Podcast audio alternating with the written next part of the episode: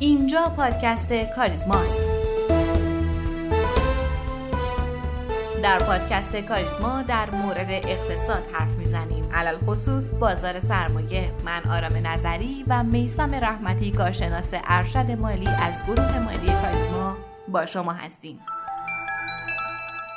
هفته گذشته خبری مبنی بر افزایش نرخ دو خودروساز مهم منتشر شد که امیدها رو برای حذف شدن قیمتگذاری دستوری در صنعت خودرو تقویت می کرد و به دنبال اون نماد این صنعت و کلیت بازار مثبت شدن. در ابتدای هفته اما با دستور وزیر سمت و ریاست جمهوری این خبر ملغا شد. در نتیجه هیجان منفی در بازار جریان پیدا کرد و منجر به سرخپوشی بازار شد. بعد از مدتی هم گفته شد که افزایش نرخ با تأخیر و احتمالا در آذر ماه اعمال خواهد شد. لایحه حذف ارز 4200 تومانی در هفته جاری با قید دو فوریت تقدیم مجلس شد که نمایندگان مجلس در نشست علنی با هر دو فوریت این طرح مخالفت کردند. در نتیجه این لایحه به صورت عادی بررسی خواهد شد. همچنین خبری هم از تعیین تکلیف و واگذاری سهام دولت در برخی شرکت ها از جمله ملی صنایع مس، فولاد مبارکه، سایپا، ایران خودرو، بانک تجارت، ملت، صادرات و مخابرات و هلدینگ خلیج فارس و کشتیرانی تا آخر سال به گوش می‌رسه. خبری هم از قیمت اوره در بازارهای جهانی بشنویم که در هفته منتهی به 21 آبان تا 870 دلار رشد کرده. محرک اصلی افزایش نرخ این محصول کمبود عرضه اوره است که در نتیجه کاهش شدید صادرات کشور چین و همچنین کاهش تولید اروپا به دلیل کمبود گاز طبیعی بوده. این موضوع می‌تونه بخشی از افزایش قیمت مواد غذایی رو توجیه کنه. قراردادهای آتی اوره فوب خلیج فارس برای سررسید پایان سال میلادی هم در قیمت 930 دلار معامله میشه. آخرین خبر هم این که نرخ سود بین بانکی طبق گزارشات بانک مرکزی تا تاریخ 20 آبان ماه به 27 درصد رسیده.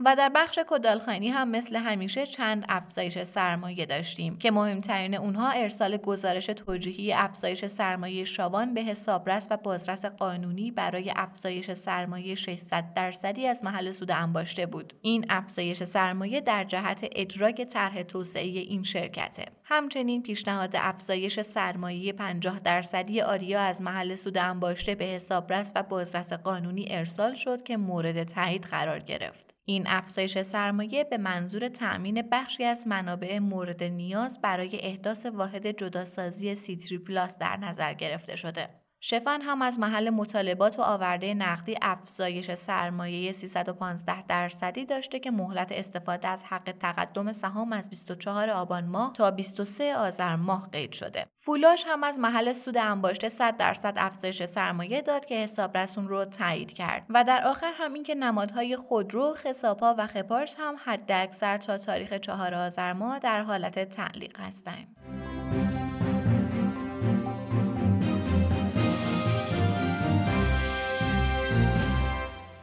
بازار سرمایه در ادامه نوسانات خودش این هفته رو با بازدهی منفی پشت سر گذاشت تا همچنان شاهد رکود نسبی در بازار سرمایه باشیم. شاخص کل با ثبت بازدهی منفی دو درصد در این هفته به محدوده یک میلیون و هزار واحد نزدیک شد. شاخص هموست هم بعد از رشد هفته قبل خود این هفته رو مثل شاخص کل با بازدهی منفی پشت سر گذاشت.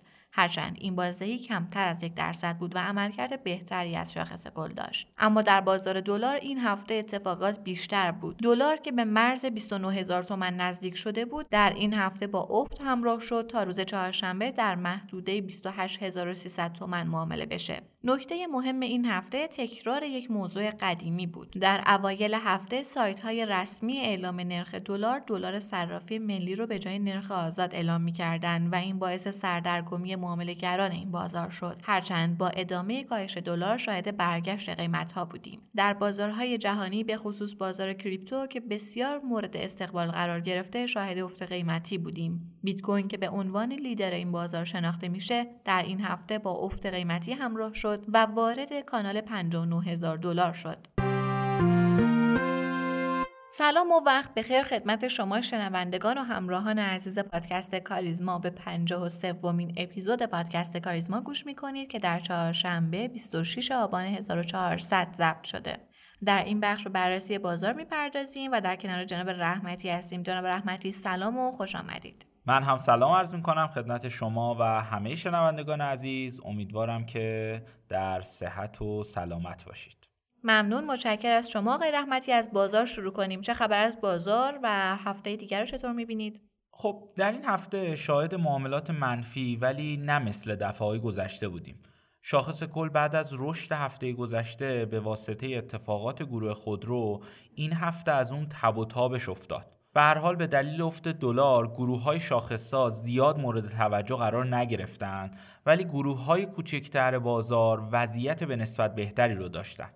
اگر بخوایم سری به آمار بازار در این هفته بزنیم باید بگم ارزش معاملات در این هفته روند کاهشی داشته و به محدوده های حدوداً 3700 میلیارد تومن رسیده از نظر خالص ورود و خروج نقدینگی حقیقی شاهد خروج حدود 1100 میلیارد تومن در این هفته بودیم اما در این بین سه صنعت واسطگری های مالی، ماشینالات و حمل و نقل بیشترین ورود پول حقیقی رو داشتند. در تک سهم هم نمادهای بورس و صنعت و انرژی بیشترین ورود پول رو ثبت کردند. در این هفته سیمانی ها تحرکاتی رو داشتن. به نظر می‌رسه این گروه گزارشات ماهانه خوبی رو داشته باشه و به همین دلیل مورد استقبال قرار گرفته. اما دارویی نسبت به هفته گذشته بیشتر مورد تقاضا قرار گرفتن. این گروه با دریافت افزایش نرخ مورد توجه قرار گرفته. یکی از نمادهای مهم این گروه نماد برکته که به لطف صحبتهای رئیس جمهور مبنی بر پیشخرید واکسنهای داخلی مورد اقبال قرار گرفته و رشد قیمتی خوبی رو ثبت کرده. در بین نمادهایی هم که حذف ارز 4200 می‌تونه اثرگذار باشه می‌تونیم به نماد سپید و قب شهر بپردازیم که هر بار خبر حذف ارز 4200 میاد این دوتا نماد با تقاضای خوبی همراه میشن. هرچند گروه غذایی یکی از صنایعیه که با حذف ارز 4200 می‌تونه تحولات رو به رشدی رو داشته باشه. آقای رحمتی یه خورده از بازار سرمایه دور بشیم و بریم سراغ بازارهای دیگه ای مثل معاملات آتی، گواهی ها و صندوق های کالایی. چه خبر از این بازارها؟ خب اگر بخوایم سری به این بازار بزنیم، من اول از بازار طلا شروع می‌کنم. این روزا با وجود نوسان دلار شاهد رشد آروم طلا هستیم که این به واسطه رشد اونس جهانیه. در بازارهای جهانی اونس کاملا یک روند سودی به خودش گرفته و به همین دلیل شاهد رشد آروم سکه و گواهی های سکه در بازاریم. نکته بسیار مهم در بازار آتی صندوق تلاس که برای سررسید آذر ماه و بهمن ماه با رشد قیمتی خیلی خوبی همراه شدیم و به نظر می‌رسه انتظارات فعالان این بازار بر روی رشد سکه خیلی بیشتر باشه. اما اگر بخوایم سری به بازار کالایی دیگه بزنیم باید از بازار زعفرون نام ببریم. در بازار زعفرون هم در چند وقت گذشته باعث شده که در صندوق کالایی زعفرون و هم در بازار آتی این کالا شاهد رشد قیمتی خیلی شدیدی باشیم. صندوق سهرخیز از اول آبان ماه رشد حدود 73 درصدی رو تجربه کرده و سررسید دیماه زعفرون نگین بر روی قیمت 36200 تومان در حال معامله است و این در حالیه که گواهی زعفرون در بازار نقد حدود 25000 تومان معامله میشه. توی این گشت و گذاری که داریم بین بازارها می‌زنیم سریع هم به کریپتو بزنیم توی این هفته کریپتو شاید افت قیمتی بود دلیل این ریزش چیه و وضعیت کلی بازار کریپتو به نظر شما در چه حاله در این هفته شاهد خبر اعمال مالیات بر بازار cryptocurrency ها توسط دولت آمریکا بودیم که باعث شد بیت کوین و سایر رمزارزها اصلاح داشته باشند. بیت کوین حتی در این هفته برای مدتی به کانال 58 هزار دلار هم وارد شد. در چند روز اخیر اخبار منفی در این حوزه شدت گرفته و شاهد اظهارات ضد و نقیضی هستیم. به طور مثال هرچند که توییتر چند مدت قبل از پذیرش رمزارزها خبر داد اما مدیر مالی این شرکت رمزارزها رو پر ریسک و نامناسب برای سرمایه گذاری قلمداد کرده. بانک انگلیس مجددا مخالفت خودش رو اعلام کرد و اسرائیل هم به سمت اعمال قوانین در این حوزه قدم برداشته. مجموع عوامل ذکر شده بیان کننده تضعیف شدن سنتیمنت این بازار شده. معمولا هولدرهای بلند مدتی با هر قله قیمتی شروع به فروش قسمتی از دارایی خودشون می‌کنن. به عنوان مثال در نوامبر سال 2020 همزمان با شروع روند سودی هولدرای بلند مدتی کم کم شروع به فروش بیت کوینا و شناسایی سود کردند. این روند ابتدا شیب شدیدی داشت و دقیقا زمانی اونا دست از فروش برداشتن که بیت کوین قله قیمتی رو دیده بود و به 64 هزار دلار رسیده بود در حال حاضر شرایط فروش هولدرا هم دقیقا شبیه نوامبر سال گذشته است و اوایل روند سودی می‌تونیم این برداشت رو داشته باشیم که قسمتی از عرضه کنونی ناشی از فروش اونا در جهت شناسایی سوده.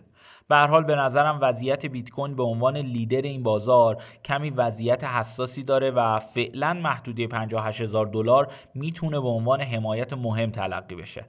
در کل وضعیت بلند مدتی وضعیت سودیه ولی در کوتاه مدت می‌تونیم نوساناتی حتی در نزدیکی کانال 50 هزار دلار هم داشته باشیم.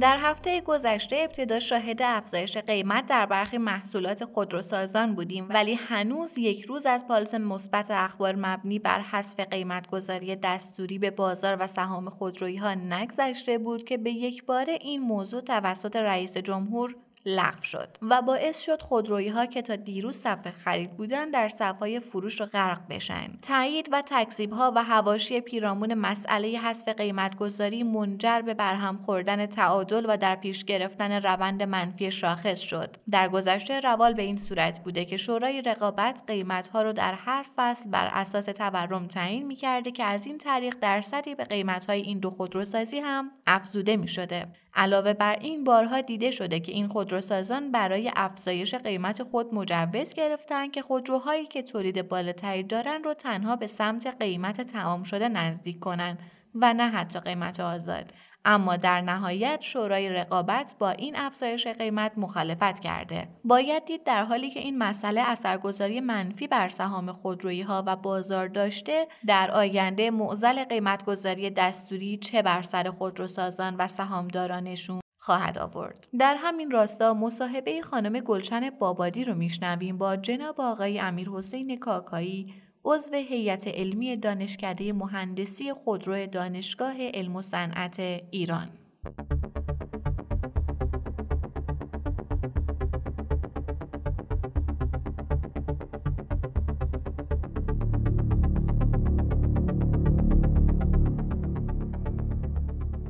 در خدمت جناب آقای کاکایی هستیم.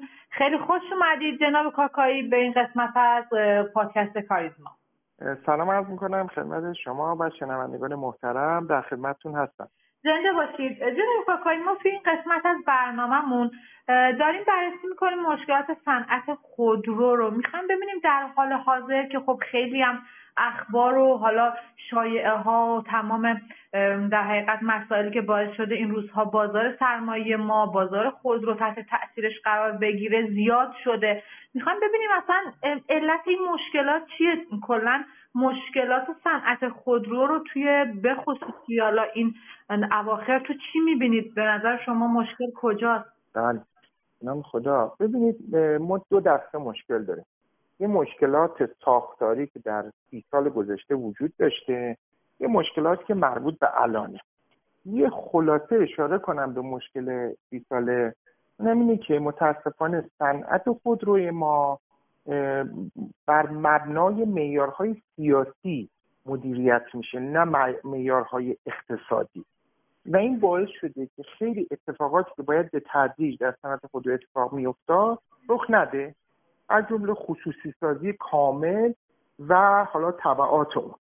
و امروز ما با سی تا خودروساز روبرو هستیم که 28 تاشون تقریبا تعطیلن و 22 تاشون هم که دارن کار می‌کنن اینها نه دولتی هستن نه خصوصی. لذا نه رفتار یک بنگاه دولتی رو از خودشون نشون میدن نه رفتار یک بنگاه خصوصی رو به طور کامل. حالا از هلوش سه سال و نیم پیش تحریم های ناجوانمردانه آمریکا شروع شد و یک تورم سنگین به کشور تحمیل شد که خب نتیجهش تو این سه سال نیم یه چیزی حدود هفت تا هشت برابر شدن قیمت نهادهای تولید و حالا تورم و اینجور چیزاست. از جمله کاهش ارزش پول اینجور چیزاست. به اصطلاح این باعث شد که دو تا ضربه به خودروساز زد. از یه طرف خب می‌دونید که خودروسازی در زنجیره جهانی عمل می‌کنه. با تحریما که رخ داد خیلی از ارتباطات قطع شد و یک دفعه تولید خودروسازی ها افت کرد. اصلا اون 28 خودروساز دیگه چرا تقریبا تعطیل شدن؟ چون حتی خودروسازان چینی هم ما رو ترک کردن بله. و با چالش رو بشیم و موندن این دوتا. حالا از این طرف چی شد؟ تولید کم شد. حالا قیمت های نهادهای تولید هم بالا رفت. علالقاده باید قیمت های خودرو هم بالا میرن اما چون این صنعت به سیاسی دیده میشه اصلا نگاه نگاه سیاسی بهش از روز اولی که این قیمت ها بالا رفت دولت اومد از کل نظام در این تصمیم گرفتن که برای کنترل قیمت ها در بازار قیمت فروش خودروسازه رو کنترل کنن. از همینجا دو تا مشکل شروع شد نه یکی. بله. یک از یه طرف بازار به هم ریخت و ضمنا خب نمی‌دونم خاطرتون هستین از سال 96 ما در بازار خودرو با مصرف کنندگان خودرو روبرو بودیم. کسی واسه یه آینده نگری دیگه خودرو نمی‌خرید. چون قرار بود هی داشت تنوع بالا می‌رفت تولید داشت بالا می‌رفت و مصرف کننده ها بودن و خودرو سازا و وارد کننده های خودرو. ولی در سال 97 دوباره خودرو تبدیل شد به کالای سرمایه و در نتیجه سطحی از سرمایه گذاران در این فضای تورمی به اصطلاح اضافه شدن بر جمع مصرف کنندگان. بله. یعنی مثلا حالا طبق برآورد ما مثلا میگم اگه یه میلیون مصرف کننده داریم مینیمم پنج میلیون نفر رفتن به این سمت. و بله. حتی تا عدد هشت میلیون هم داشتیم. یعنی هشت میلیون متقاضی برای اینکه مثلا بیان از خودروساز خرید کنن. خب؟ چرا خرید می‌کنن؟ خیلی ساده است. شما 100 میلیون تومن میدی یعنی اگه برنده بشی. 100 میلیون تومن میدی میری تو بازار 250 300 میلیون میفروشی. خب کیه که نخواد تو همچین بازار شرکت بکنه؟ نتیجهش این شد که این بازار حالا از اون بر به هم ریخت به خاطر قیمت گذاری دستوری که حالا طلبش رو مردم از خودروساز دارن نه از اون مسئولینی که باعث این کار شدن. و در یه تنش اینجا به خود خودروساز وارد میشه دائما که مردم خودروساز این دو خودروسازی که در موندن رو دائما متهم می‌کنن و حالا چالشایی که داریم از بر خود خودروساز چه بلایی سرش اومد؟ در حقیقت اتفاقی که اومد افتاد. قیمت ها به تصحیح نشد در خودروسازی و نتیجه شد زیان سنگین. جوری که تا الان که من با شما صحبت می‌کنم خیلی راحت می‌تونم ادعا کنم که بالای 100 هزار میلیارد تومن زیان رسمی انباشته دو خودروسازه و در همین حدود بدهی خودروسازانه به حالا بانک ها مردم و به اصطلاح قطع سازا. و این یه فاجعه اقتصادی. بدتر از این اینه که در حال حاضر همچنان هر تولیدی که انجام میشه هر خودرویی که تولید میشه داره خودروساز زیان رسمی می‌کنه. این بین سی تا پنجاه تومن داره زیان می‌کنه. یعنی مثل اینه که هر کس داره یه خودرو می‌خره یه پنجاه میلیون تومنی هم پشت صندوق عقبش گذاشتن. این دیگه حداقلشه. حتی اگه نخوان بفروشه. یعنی حتی اگه مصرف کننده واقعی باشه داره پنجاه میلیون تومن زیر قیمت تمام شده می‌خره. یعنی پنجاه میلیون تومن ما بهش چیکار می‌کنیم؟ داریم انگار هدیه میدیم. از از جیب کجا؟ از جیب سهام داره.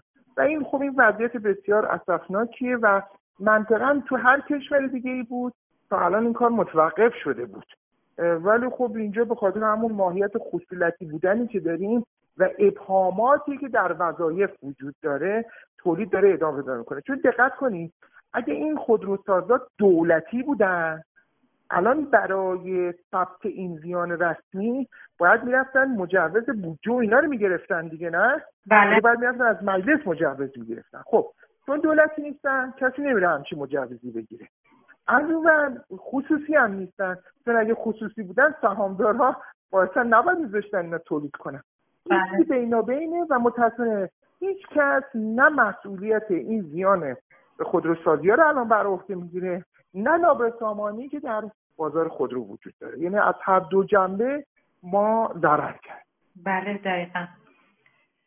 علاوه بر این موضوعی که حالا شما فرمودین بهش اشاره کردید ما در حقیقت یه بحث دیگه هم داشتیم که اونم بحث آزادسازی وارداته که اونم خب یه سری دقدقه ها به این بازار وارد می‌کنه. نظرتون راجع به این مسئله چیه؟ یعنی اصلا ممکنه ما با این وضعیتی که داریم با این حالا نرخگذاری دستوری و این شرایطی که وجود داره توی صنعت خودروسازیمون آیا اصلا می‌تونیم آزادسازی کنیم؟ واردات رو یعنی این اتفاق می‌تونه بیفته واسمون؟ بله. ببینید دو تا موضوع جدا کنیم. همه تصورشون اینه که واردات با منافع خودروسازی در تضاده. اصلا اینطوری نیست. من تاکید کنم. در اون سالهایی که واردات آزاد بود خودروسازان هم بخشی از واردات رو انجام می‌دادن وارد کننده هم بودن همه با هم داشتن زندگی می‌کردن. خب؟ بله. اصلا اینطوری نیست که در حقیقت اینا با در تضاد داشت باشن. اتفاقا جالب بدونیم خود خودروسازان الان به شدت تمایل دارن که واردات آزاد بشه. بله. تا این تنش تو بازار هست بشه و این ناسزاگویی ها به صنعت خودرو هست بشه. مردم ببینن دیگه ببینن بالاخره خودروی خارجی دوازده هزار دلاری دو نیم برابر می‌رسه داخل کشور میشه 25 هزار دلار. ببینن آیا اون قابل قیاسه با خودروی مثلا فرض کن داخلی یا نه. حالا اون دیگه میشه قضاوت و مطمئنا هر کسی جایگاه خودشو داره. کما که ما در سالهای گذشته در مقاطعی که کاملا آزاد بوده همه چیز هیچ مشکلی نداشتیم. همه انتخاب خودشونو داشتن. حالا نکته اینجاست که این به اصلاح متاسفانه سوء تفاهم داره پیش میاد. خب، واردات خودرو از مرداد 96 تقریبا یک سال قبل از شروع رسمی تحریم ها شروع شد. بله. ممنوعیت واردات ممنوعیتش. بله. بله. علت چی بود؟ علت این بود که دولت که فهمیده بود قرار ها دوباره گذاشته بشه به پیشواز مدیریت سبد ارز رفت.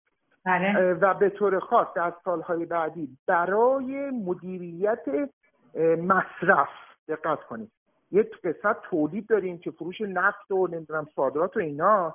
با یه سری چالش روبرو شد این طرف اومد سریعا اقدام کرد برای مدیریت مصرف ارز. خب؟ بله. و از اون موقع این مدیریت ادامه داره. هیچ منع قانونی رسمی هم وجود نداره برای واردات خودرو. هیچ تناقضی هم با منافع خودروسازا وجود نداره. اما واردات خودرو تناقض داره با منافع ملی کشور. یعنی اگر ما الان واردات خودرو رو انجام بدیم مشکل خودروساز و بازار خودرو و مصرف کننده به ظاهر حل میشه. خب؟ اما چه اتفاقی میفته؟ شما یک دروازه باز می‌کنی به سمت مصرف دو تا پنج میلیارد دلاری ارز. ارزی که نداریم. حالا این بعضی میگن ارز مال ما نیست مثلا یه نفر دیگه می‌خواد بیاره. بله. ولی یادتون نره بالاخره این کشور یه ورودی خروجی داره باید جمعش رو ببینیم دیگه نه؟ بله. وقتی شما مثل مثلا ارز مسافرتی یه زمانی می‌دادن یاد میاد؟ بله. خب یکی شاید بیاد بگه آقا خب بالاخره مسافر دلش می‌خواد بره. خب اشکال نداره حق داره. ولی یادمون نره اگر ما اینو کنترل نکنیم خروجی ارز بالا برود در یک کشوری مثل ما که الان تحریمه. قیمت دلار بالا میره. قیمت دلار هم که بالا بره؟ یعنی قیمت هم یعنی تورم برای کل کشور. پس لذا واردات در حال حاضر نه برای حمایت از صنعت خودرو بلکه به خاطر مدیریت مصرف ارزه که داره کنترل میشه. ضمنا یادآوری کنم. همین الان حالا بعضی از عزیزان ادعا می‌کنن. میگن آقا بذاریم حالا یه عده ارز دارن. برن خود رو وارد کنن. چه عیبی داره؟ من جوابشون اینی میدم میگم خب ببخشید اگه ارز دارین چرا نمیان بدین همین قطعات و مواد اولیه که خودرو سازا محتاجشن تا 150 هزار تا خودروی ناقصشون رو تولید بکنن بدن دست مردم تولید بکنن.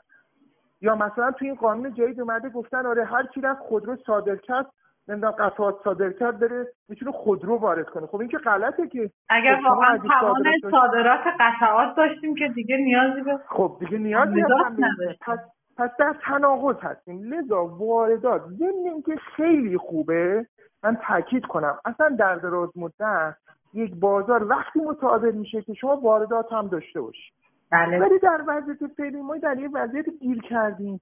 هیچ راهی نداریم جز توجه جدی به تولید در همه زمینه ها ولی متاسفانه هیچ کس بهش توجه نمی‌کنه. علاوه که می‌دونید امسال سال پشتیبانی از تولید و مانزداییه من بارها اینو به خبرنگارا گفتم. گفتم شما برید یک دونه اقدام مؤثر بیارید برای من.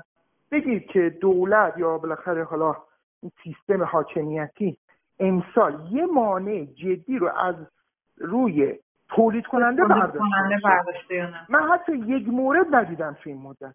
یه مورد جدی ها نه این بازی های حرفی اینا. لذا متاسفانه میگم الان سه سال نیمه نه تنها قیمت گذاری دستوری حاکمه بلکه موانع بسیار زیادی که الان از حوصله این صحبت خارجه. من به شما بگم نه تنها کمک نکردن بلکه مانع گذاشتن.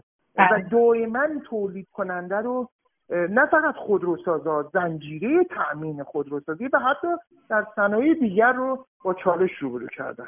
ممنونم. عالی بود. جناب کاکای به نظرتون صنعت خودروسازی ما با توجه به تمام این موانعی که شما هم بهش اشاره کردین و با توجه به اون مشکلات ساختاری که باهاش دست به گریبانه آیا می‌تونه همینطور ادامه پیدا کنه؟ یعنی می‌تونه ادامه حیات داشته باشه تو سالهای آینده یا اینکه نه همچین مسائلی مثل نرخگذاری دستوری مثل تمامی موانع و مشکلاتی که شما بهش اشاره کردین آخر سر در حقیقت جون این بازار رو می‌گیره و زمینگیرش می‌کنه. نظر شما چیه راجع به این مسئله؟ ببینید توی اقتصاد من من از اقتصاددان نیستم خب ولی بله. مطالعه زیاد کردم. اصلا ببینم میشه یه زمان پیش بینی کرد. ظاهرا زمان رو نمیشه پیش بینی کرد. بله. ولی پدیده رو پیش بینی میشه کرد. اونم چیه؟ بله طبق فرمایش شما این روش غیر قابل ادامه دادنه. ولی یادآوری می‌کنم بعضی از شرکت ها مثل شرکت هما و شرکت پست جمهوری اسلامی سالهای سالی که برشکستن. خب ولی ادامه حیات دارن میدن. درست شد؟ بله. حالا البته یه فرقی که داره اون شرکت مثلا ملی پست شرکت ملی دولتی بالاخره از جای پولش میاره. توی صنعت خود رو نمی‌دونم قرار از کجا پول بیارم هم تا همینجاش هم راستش رو بخواین من شخصا انگوش به دهن موندم که این مدیریت صنعت خودرو این پولا رو از کجا داره خرج می‌کنه و بعدا کجا می‌زنه بیرون این خرج کرد. چون ببینید اینا اومدن یه سری املاک و نمی‌دونم حالا اموال غیر اول غیر مولده بعد یواش یواش سهام و اینا رو فروختن پول در آوردن دیگه. بله. یعنی که بدهکارتر شدن یادمون نره. یعنی الان من دارم در مورد 100 هزار میلیارد تومن بدهی صحبت می‌کنم. بله. که رقم خیلی درشته. طبق ماده 141 ما الان مشکل داریم به لحاظ حقوق تجارت. خب؟ ولی فعلا داره ادامه پیدا می‌کنه. البته بگم تاکید بکنم. با اینه که بازی تو این چند روز افتاد راست خیلی بیشتر نگران شدن. بله. می‌دونم که مشکل نقدینگی واقعا دیگه جدی شده. به این نقدینگی از چند راه باید به وجود بیاد دیگه. یه بخشش هم پیش فروشه. خب اون که هیچی انگار چیزی نیست. در موقع چون نذاشتن اصلا قیمت رو بره بالا بله، در مقابل اون هزینه هایی که در حقیقت دارن چیزی حالا باید برن هی از بانک قرض بگیرن. خب اینم که روز بروز به دکارتر میشن. بله. هزینه مالی بالا میره. ضمن دیگه بانک هم از یه جیبه بعد به آدمی که بدهکاره و به اصطلاح داره تولید زیان می‌کنه دیگه پول نخواهند داد. بله. لذا یه جایی قفل می‌کنه. حالا این چه زمانش اینا؟ من خودم تو ذهنم بود که بعد پارسا قفل می‌کرد. ولی نشده الحمدلله خدا رو شد حالا امسال ببینیم تا ادامه یک سال جون سالم به در ببرین آره. ولی قطعا یه چیزی به شما بگم ها یه چیزی بهتون بگم ها میراث این دوران یک صنعت بدهکار حالا کلمه نمی‌دونم ورشکسته حق دارم به کار ببرم یا نه. ولی قطعا یک صنعت ورشکسته است و این به سختی می‌تونه دوباره از جاش بلند بشه و هزینه یک چنین ندانم کاری هایی رو قطعا مردم خواهند داد. چون معنی بله. یه جایی تو این ببین این عددا خیلی درشته تو اقتصاد ما. و اینو نمی‌تونین شما یه نفر اینو بپذیرید. این خود به خود پخش میشه تو جامعه. شبیه اون چیزی که مثلا در مورد اون صندوق های قرض الحسن اینا بود کاسپیان و فرشتگان اینا. بله. که بعدا یه تورم سنگین اتفاق افتاد. یه شبیه این بالاخره داره اتفاق میفته. یعنی سند داره وضعش اوضاعش روز روش خرابتر میشه و این بدهی میره تو جامعه و حالا کی جامعه رو دستخوش تغییر بکنه نمی‌دونم ولی اینو تاکید کنم. ما, ما این تورمایی که دائما می‌بینیم دائما هی می‌بینیم بله. قیمت دلار داره میره بالا. نتیجه تضعیف هر روزه صنایع مختلف از جمله صنعت خودرو خودرو. چون وقتی تولید نکنید ارزش افزایی نکنید پولتون ارزشش پایین میاد دیگه. بله. به همین سادگی. جناب در خصوص این در حقیقت اتفاقاتی که تو چند روز اخیر شاهد بودیم همه توضیح بفرمایید. ما چهارشنبه شاهد بودیم که خب حالا یه سری از خودروسازان افزایش قیمت هاشون رو اعلام کردن و یه سری خبرها اومد مبنی بر اینکه قیمت گذاری دستوری هست میشه و داره حرف از هست شدنش به میان میاد. ولی خب فردای همون روز دقیقا دیدیم که رئیس جمهوری این خبر رو کاملا رد کردن. بعد دوباره بعد دو سه روز این اتفاق افتاد که مثل اینکه دوباره این قیمت گذاری داره وارد یه پروسه دیگه ای میشه هستش و هنوز مشخص نیست. یه مقدار گیت شدیم راستش. نظر شما چیه راجع به این مسئله؟ بله. ببینید اولا جملتون اینو رو تصدیق کنم. آقای رئیس جمهور رد نکردن بلکه لغو کردن. بله. جمله مختلفه. فرقش چیه؟ بله خب در حقیقت یه مفهوم رو میرسونه و اونم که قیمت گذاری رو باهاش مخالفت کردن. نه نه نه. یه اشکال اضافه تر داره این کلمه لغو کردن. یعنی رئیس جمهوری که زیر دستانش یک ماه گذشته حداقل با اطمینان به شما میگن. رفتن تمام هماهنگی رو انجام دادن. بین نهادهای مختلف بله. و حتی من شنیدم که تاییدیه سرانست قوا رو گرفتن. این در جلسه ای هست مثل هفتگی یا دو هفتگی اینجا تاییدیه گرفتن. خب؟ بله. این عدد رو وقتی لغو می‌کنن نشان دهنده بی برنامگی و ناهماهنگی شدید تیم اجرایی کشور. این بدتر از رد کردنه. بله. چون چون شما یه موقع هست میگی آقا من الان اینو قبول ندارم. خب باشه حق دارن ایشون قبول نداشتن و رد و کلا اصلا اجازه ندن تایید بشه. ولی وقتی تایید میشه بعد ردش می‌کنه این معنی بسیار بدی داره و پاس بسیار بدی رو به بازار میرسونه. نه فقط بازار خود رو بلکه کل کشور. و لذا این اتفاقی که تو این 48 ساعت رخ داد از نظر من یه فاجعه مدیریتی بود. بله. و قابل پاک کردن نیست. این خیلی فرق می‌کنه با اینکه قیمت گذاری دستوری رو ما قبول کنیم یا نکنیم. معذاله یه اتفاقی افتاده از اول هفته که داریم شاهدش هستیم اینه که خب می‌دونی قیمت ارز یعنی ارزش ریال داره کاهش پیدا می‌کنه قیمت ارز داره بالا میره بورس اوضاعش خوب نیست و صنعت مسکنم فعلا متوقفه به یک نوعی رکود شدیده. الان بهترین بازار بازار خودروه. لذا همونطور که مشاهده می‌کنید از اول این هفته داره قیمت خودرو بالا میره بله. یه بخشش مال نتیجه همین فرمایش آقای رئیسیه. یه بخش کوچیکش البته نمی‌خوام بگم همه این نه الان اگر ایشون این حرفا هم نمی‌زد چون الان بعضی از خبرگزاری اینو رفت دادن به حرف آقای رئیسی. نه. اگر آقای رئیسی هم این حرفو نمی‌زد قیمت بالا می‌رفت در هر صورت. بله. چون قیمت ارز داره بالا میره. ولی کن در حال این فرمایش های رئیسی و وزیر ایشون و این مجموعه رفت آمدها قطعا تنش بیشتری و هیجان بیشتری رو به بازار خودرو خواهد داد. امیدوار هستم در از یکی دو هفته آینده با تدابیری که میاندیشن یه مدور آرامش رو به این بازار هیجان زده تزریق کنن. هرچند که این باعث نخواهد شد قیمت ها پایین بیاد. بماند که حالا تبعات بعدی این تصمیم در مورد صنعت خودرو من خیلی نمی‌تونم الان پیش بینی کنم. مثل این میمونه که یک تریلی داره گازشو گرفته بهش گفتن آقا اینجا بزرگراه با سرعت برو زودتر می‌خوایم برسیم به مقصد بعد این پاشو می‌ذاره رو گاز شروع کنه شتاب گرفتن. یه دفعه جلوش از این دیدین از این می‌خوای پلیس میندازن. این میاد ترمز می‌گیره ترمز می‌گیره چه اتفاقی میفته این تریلی قیچی می‌کنه؟ اگر خیلی شتاب گرفته باشه اگر راننده درست خیلی قوی نباشه این قیچی امکان داره باعث چپ شدن این تریلی بشه بله. حتی اگر محموله این تریلی خطرناک باشه می‌تونه منفجر بشه بله. می‌خوام به شما بگم که حالا با این تمثیل می‌خوام بگم که امیدوارم که بدونن دارن چی کار می‌کنن و بتونن جلوی حالا اتفاقات بعدی رو بگیرن یعنی اتفاقات بعدی بیش از اینه که فقط قیمت رو به طور روتین داشت می‌رفت بالا.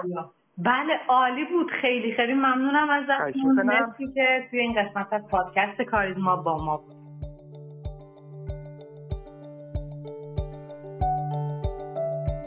ممنون از شما که ما رو میشنوید. لطفا سوالات، نظرات، انتقادات و پیشنهادات خودتون رو از طریق ID تلگرام pod underline admin با ما در میون بذارید. دی underline admin. باعث افتخار ماست که صدای شما باشیم. ما رو هر هفته به نام پادکست کاریزما در تمام پادگیرها مثل Castbox، Overcast بشنوید و به اشتراک بگذارید. تا هفته آینده و قسمت بعد خدا نگهدار.